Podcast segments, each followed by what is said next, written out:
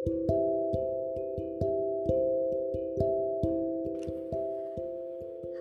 hello listeners you are listening to கதை கேளு with me Durga இன்றைக்கி எபிசோடில் நம்ம பேச போகிற டாபிக் எம்பத்தி பற்றி யூஸ்வலாக எம்பத்திக்கும் சிம்பத்திக்கும் ரொம்ப கன்ஃபியூஸ் பண்ணிப்பாங்க. ஸோ இன்றைக்கி நம்ம எபிசோடில் அதை நான் ஒரு கதை மூலமாக உங்களுக்கு விளக்க போகிறேன் ஒரு ஊரில் ஒரு ப்ரொஃபஸரும் அவரோட ஃபேவரட்டான ஒரு ஸ்டூடெண்ட்டும் வாக்கிங் போயிட்டு இருந்தாங்களாம் அப்போது ஒரு வயசானவரோட ஷூஸ் திங்ஸ் எல்லாத்தையுமே ஒரு பிளேஸில் தனியாக பார்த்த அந்த ஸ்டூடெண்ட் அந்த வயசானவர் எனக்கு ரொம்ப தெரிஞ்சவர். அங்கே பாருங்கள் சார் அவர் நிலத்தில் வேலை செஞ்சிட்ருக்காரு. அவர் தான் அப்படின்னு அந்த ப்ரொஃபஸர்கிட்ட சொன்னாராம்.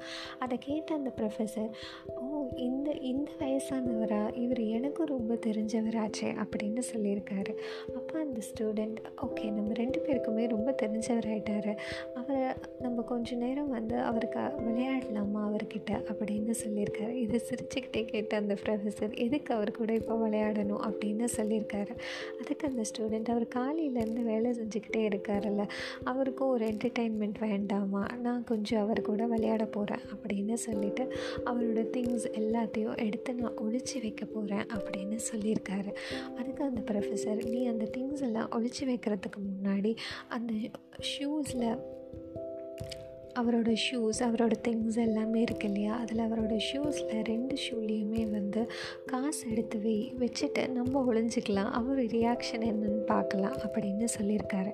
அதுக்கு அந்த ஸ்டூடெண்ட்க்கு ரொம்ப பெரிய கன்ஃபியூஷன் எதுக்கு சார் காசு வைக்க சொல்கிறீங்க எனக்கு புரியலை அப்படின்னு சொன்னாராம் நம்ம ரெண்டு பேருக்குமே தெரிஞ்சவர்னு ஆயிடுச்சு. நான் சொல்கிறத கேளு அதுக்கப்புறமா நான் உனக்கு என்னன்னு சொல்கிறேன் அப்படின்னு இருக்கார்.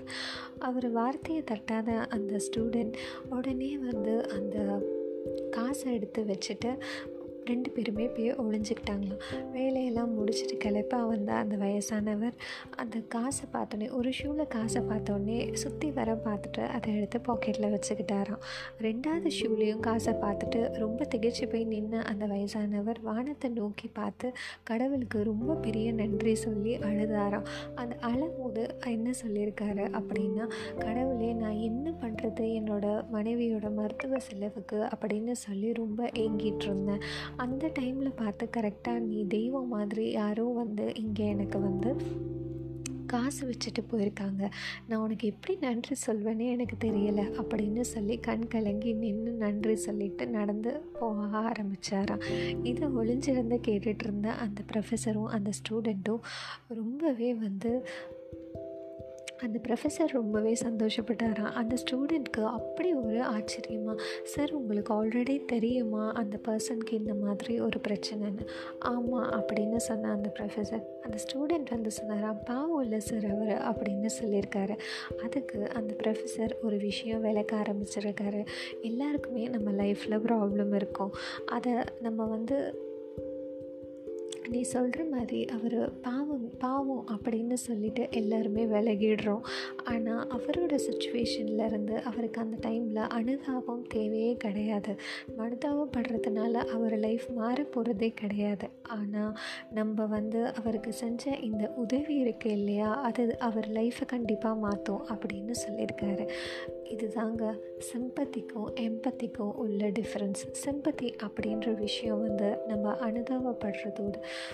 போட நம்ம வந்து பாவப்பட்டு அனுதாபப்படுறதோடு நிறுத்திப்போம். எம்பத்தி அப்படின்ற விஷயம் ஒருத்தவங்க ஒரு ப்ராப்ளமில் இருக்காங்க அப்படின்னா நம்மளால் அந்த விஷயத்தை மாற்ற முடியுமா அப்படின்னு யோசிக்கிறது தான் எம்பத்தி மாற்ற முடியும் அப்படின்னு நான் சொல்கிறது உடனே வந்து ஒரு மெட்டீரியல் திங்ஸ்னாலேயோ ஒரு காசுனாலேயோ அந்த மாதிரி கிடையாது. ஒரு ப்ராப்ளம்னு ஒருத்தவங்களுக்கு ஆகும்போது அதை நம்மக்கிட்ட அவங்க ஷேர் பண்ணும்போது அவங்களோட பெயினை புரிஞ்சுக்கிட்டு நான் இருக்கேன் உனக்காக அப்படின்னு பண்ணுறதும் எம்பத்தி தான். இதே மாதிரி நம்ம ரியல் லைஃப் இந்த கதையில் வர மாதிரி ரியல் லைஃப் சுச்சுவேஷன்ஸ் நம்மளுக்கு நிறைய டைம் நம்ம ஃப்ரெண்ட்ஸ் கூட க்ளோ க்ளோஸான ஒரு பர்சன்ஸோட க்ளோஸான ரிலேட்டிவ்ஸோட ரொம்ப ரொம்ப தெரிஞ்சவங்களோட எல்லாரோடையுமே இந்த மாதிரி ஒரு எல்லாருக்குமே ஒரு ப்ராப்ளம்னு நம்மளுக்கு வரும்போது நம்மக்கிட்ட ஷேர் பண்ணியிருப்பாங்க. ஆனால் இப்போது இருக்கிற இந்த அவசர வாழ்க்கையில் எல்லாருமே வந்து அதை பாவப்படுறதோட இந்த சிம்பத்தி அப்படின்ற ஒரு விஷயத்தோடைய அதை முடக்கிடுறோம். எவ்வளோ பேர் அதை வந்து நம்மளோட பெயினாக எடுத்து லைக் இந்த சுச்சுவேஷனில் நம்ம இருந்தோன்னா அது நம்மளுக்கு எப்படி இருந்திருக்கும் அப்படின்னு பார்க்குறவங்க இப்போ ரொம்ப ரொம்ப கம்மியாயிட்டாங்க. அதுக்கு என்ன ரீசன் சொல்கிறாங்க அப்படின்னா ப்ராப்ளம்னா எல்லாருக்குமே ப்ராப்ளம் லைஃப்பில் இருக்க தானே செய்யுது. எல்லாருக்காகையுமே நம்ம ஃபீல் பண்ணிகிட்ருக்க முடியுமா அப்படின்றது தான் வந்து அடுத்த கொஸ்டினாக வருது.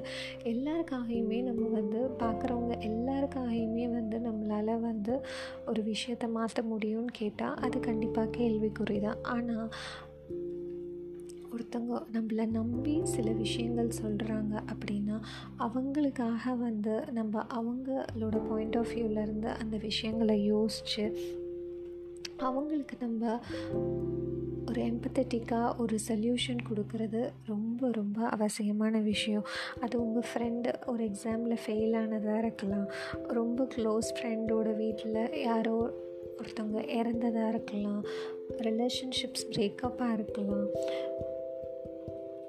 ஒருத்தவங்க ஒரு சில விஷயங்கள் சொல்லவே முடியாத அளவுக்கு ப்ராப்ளமில் இருக்கும்போது அவங்க கூட நின்று நான் இருக்கேன் அப்படின்னு சொல்கிறதோட ஒரு பெரிய விஷயம் வேறு எதுவுமே கிடையாது லைஃப்பில்